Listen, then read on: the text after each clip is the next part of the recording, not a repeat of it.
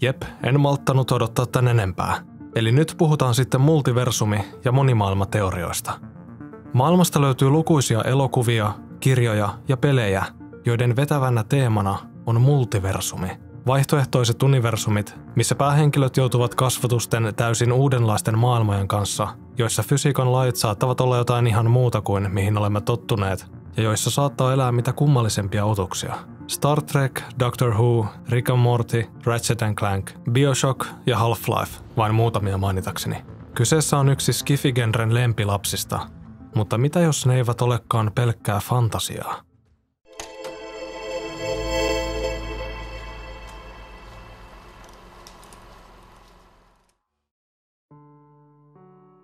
Mitä multiversumi sitten tarkalleen ottaen edes tarkoittaa? Ensin pitää ymmärtää, mitä universumi tarkoittaa.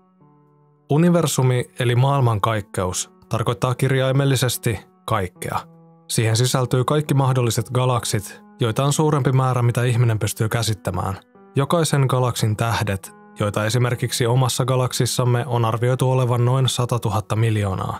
Kaikki mustat aukot, kvasaarit, pulsarit, asteroidit, kaikki mahdolliset elämänmuodot ja kaikki planeetat niiden viimeiseen hiekanjyvään ja kaasupartikkelin asti.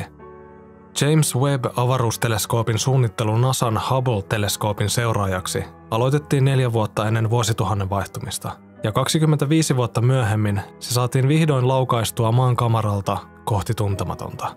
Myöhemmin julkaistiin ensimmäinen värikuva, jonka uusi, seuraavan sukupolven matkalainen oli saanut napattua ulkoavaruudesta, ja se nostatti koko ihmiskunnan niskavillat pystyyn.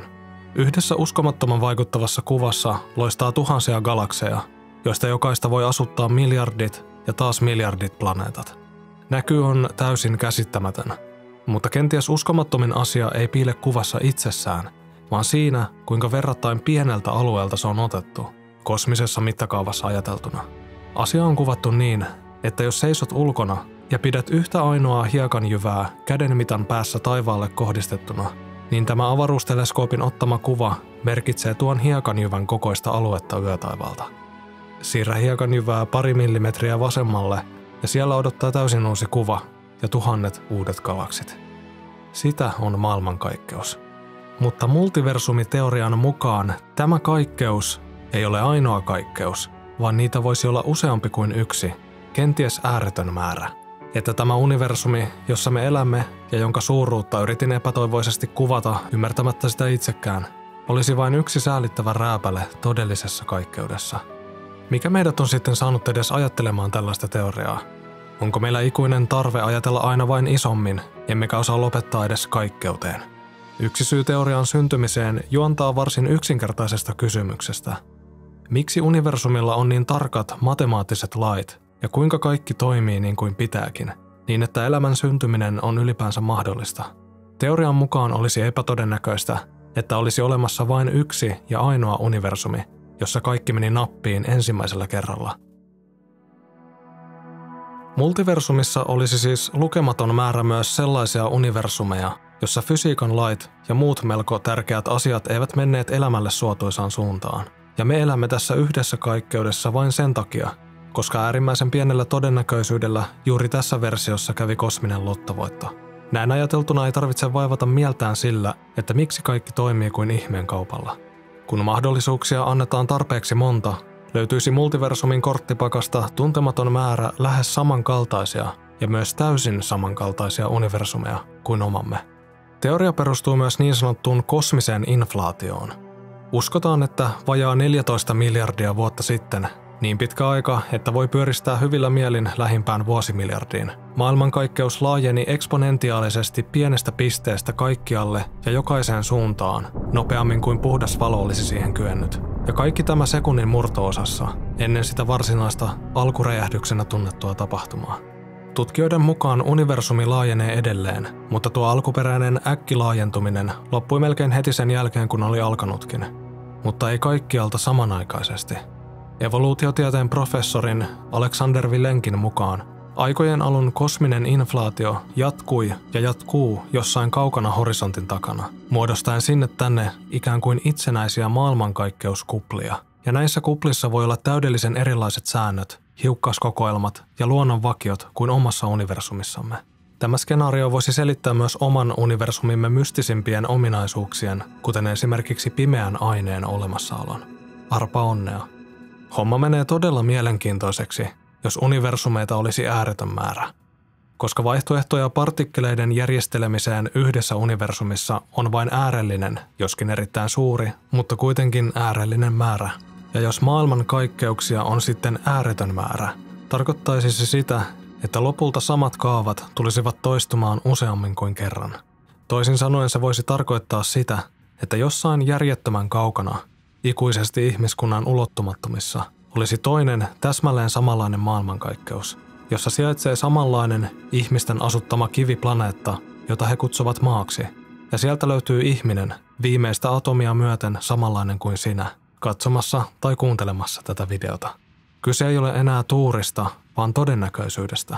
Jokaista täsmälleen samanlaista universumikopiota vastaan on lähes ääretön määrä hieman samankaltaisia ja täysin erilaisia versioita.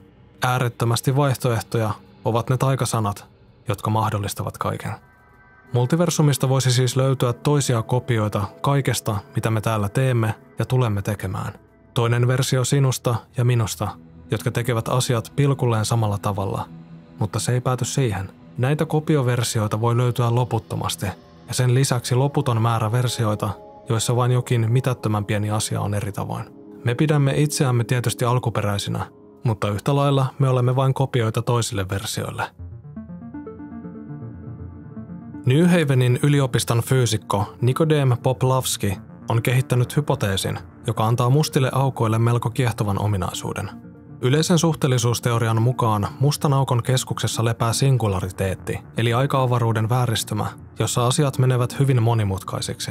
Singulariteetti on itse asiassa hyvin ongelmallinen tutkijoiden, fyysikoiden ja muiden neropattien työn kannalta, sillä se on paikka, jossa tunnetut fysiikan lait lakkaavat toimimasta – mutta Nikodeemin hypoteesissa tapahtumahorisontin takana tapahtuvat omituisuudet johtuisivatkin uudesta universumista, joka syntyy mustan aukon ytimessä ja kasvaa sen toiselle puolelle tämän universumin ulottumattomiin.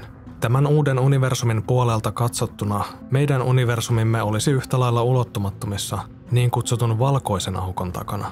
Kuten Nikodeemin hypoteesi, myös valkoiset aukot ovat ainakin vielä tällä hetkellä täysin teoreettisia käsitteitä. Näiden kahden universumin välille muodostuisi eräänlainen madonreikä, ja koska mustan aukon tapahtumahorisontista ei pääse edes valo pakenemaan, pysyy madonreikä täysin näkymättömissä. Kulkureitti on yksisuuntainen, eikä takaisin olisi mitään asiaa. Mustista aukoista syntyneet, verrattain pikkuruiset universumit voisivat laajentuessaan sulautua toisiin pikkuruisiin universumeihin, joita toiset mustat aukot ovat luoneet, aivan kuten mustat aukot kykenevät sulautumaan toisiinsa kasvaen järisyttäviin mittasuhteisiin. Olemme käsitelleet nyt multiversumin mahdollisuuksia, ja nämä toiset universumit tuntuvat sijaitsevan jossain niin kaukana tavoittamattomissa, että yhtä hyvin ne voivat olla kuin olla olemattakin olemassa – on tietysti hyvin kiehtovaa ajatella, että jossain tuolla on lukematon määrä versioita itsestäni, jotka kirjoittavat tällä hetkellä juuri tätä samaa käsikirjoitusta. Ja sitten on vähän masentavaa ajatella, että löytyy myös lukematon määrä kimejä, jotka kirjoittivat paljon paremman version tästä kässäristä. Mutta jätetään kaukaiset versiot sinne, missä ne ikinä ovatkaan, ja tutustutaan seuraavaksi vaihtoehtoon, jossa asia ajatellaan täysin toisella tavalla. Monimaailmatulkinta sai alkunsa 1900-luvulla eläneen kvanttifyysikon Hugh Everettin väitöskirjasta.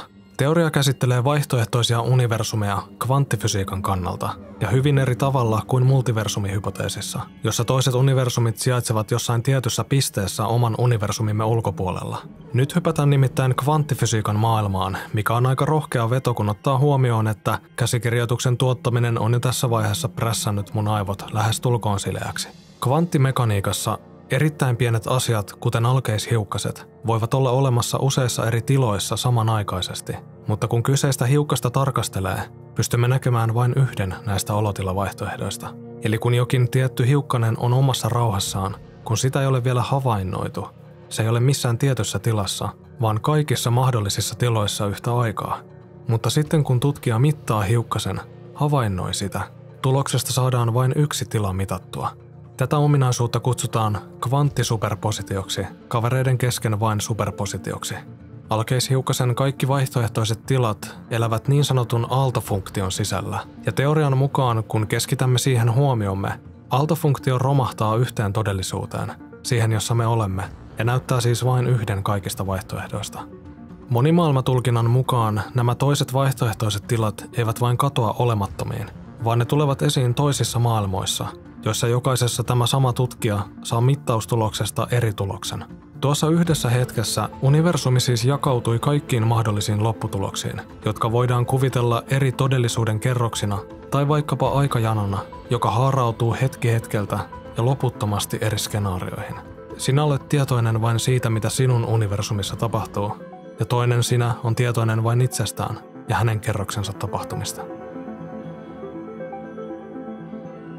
Kuten edellisessä videossa mainitsin, voi vain kuvitella, kuinka paljon näitä vaihtoehtoisia universumeja syntyisi aivan pienimmästäkin asiasta. Science Focus-sivusto antaa tästä hyvän esimerkin. Pelkästään valokatkaisimen napsauttaminen loisi melkeinpä äärettömän määrän maailmoja, koska nyt ei puhuta pelkästään siitä, että painatko valokatkaisinta vai et. Kun napsautat valon päälle huoneessa, valohiukkaset eli fotonit lähtevät kimpoilemaan täydellisenä sekamelskana sinne tänne ympäri huonetta. Valon nopeudella totta kai, ja ne kimpoilevat pinnoista toisiin, kunnes koko huone kylpee valossa. Erilaisia vaihtoehtoja fotonien lento- ja kimpoamisradoille on sellainen määrä, jota ei tarvitse edes ymmärtää. Mutta monimaailman hypoteesissa jokaiselle vaihtoehdolle syntyy oma maailmansa, vaikka kaikki näyttää ihmisen silmissä aivan samanlaiselta, lensi tietty fotoni sitten mihin suuntaan tahansa. Itselläni tulee tästä automaattinen reaktio, että eihän tämä voi mitenkään toimia. Käyn napauttamassa kylppärin valoa huvikseni pari kertaa, ja olen luonut nyt siis tuhat miljardia kvintiljardia uutta universumikerrosta, joista jokainen edustaa kaikkia mahdollisia vaihtoehtoja, miten fotonit saattoivat kimpoilla kaakelista toiseen. Ja jokaisessa maailmassa on myös yksi versio itsestäni, joka hymäilee typerän näköisenä omalle kokeelleen. Kuulostaa nimittäin aivan hirvittävältä tuhlaukselta, mutta ehkä syynä on oma rajallinen käsitys tilasta ylipäänsä. Vaikka hommaisin kuinka ison kovalevyn tietokoneelle, ennen pitkää sekin täyttyy, ja aina saa olla miettimässä, että pitääkö joku toinen peli poistaa ennen kuin saa uuden tilalle. Mutta jos tilaa on äärettömästi, eihän silloin ole mitään mitä tuhlata, koska tuo tila ei voi koskaan täyttyä. Monimaailmatulkinta lähti liikkeelle Hugh Everettin teoksesta, mutta itse monimaailmatermi keksittiin vasta vuosia myöhemmin. Se oli teoreettisen fyysikon Bruce DeWittin käsialaa, ja mielenkiintoisesti hän oli alun perin vastustanut voimakkaasti koko ideaa, mutta myöhemmin siirtyi suosiolla kannattajien leiriin. Yksi DeWittin vasta-argumenteista oli, ettei hän tuntenut jakautuvansa jokaisen päätöksen ja teon kohdalla uusiin versioihin, että kyllähän noin rajusta tapahtumasta pitäisi jonkinlainen tuntemus lähteä, Everett oli vastannut tähän yksinkertaisesti, tunnetko maan liikkuvan? Pointtina siis se, että vaikka tunnet pysyvän paikoillasi, kun istut siellä toimiston vessassa odottamassa työpäivän päättymistä, galaksimme keskikohdasta mitattuna kiidät avaruuden halki, noin karkeasti arvioituna, 792 000 kilometriä tunnissa. Nyt on pakko lopettaa, ei vaan pysty enää. Seuraavaksi sitten jotain kevyempää aihetta, tai ainakin sellaista, mitä on helpompi ymmärtää. Kiitos, jos jaksoit löllyä mukana tämänkin videon loppuun asti. Jos muuten katsoit tämän kerralla läpi, niin tiedoksi, että saat nyt suurin piirtein 170 000 kilometrin päässä siitä sijainnista, missä laitoit videon pyörimään. Kiitokset jäsenille, ihmetellään taas ensi videossa.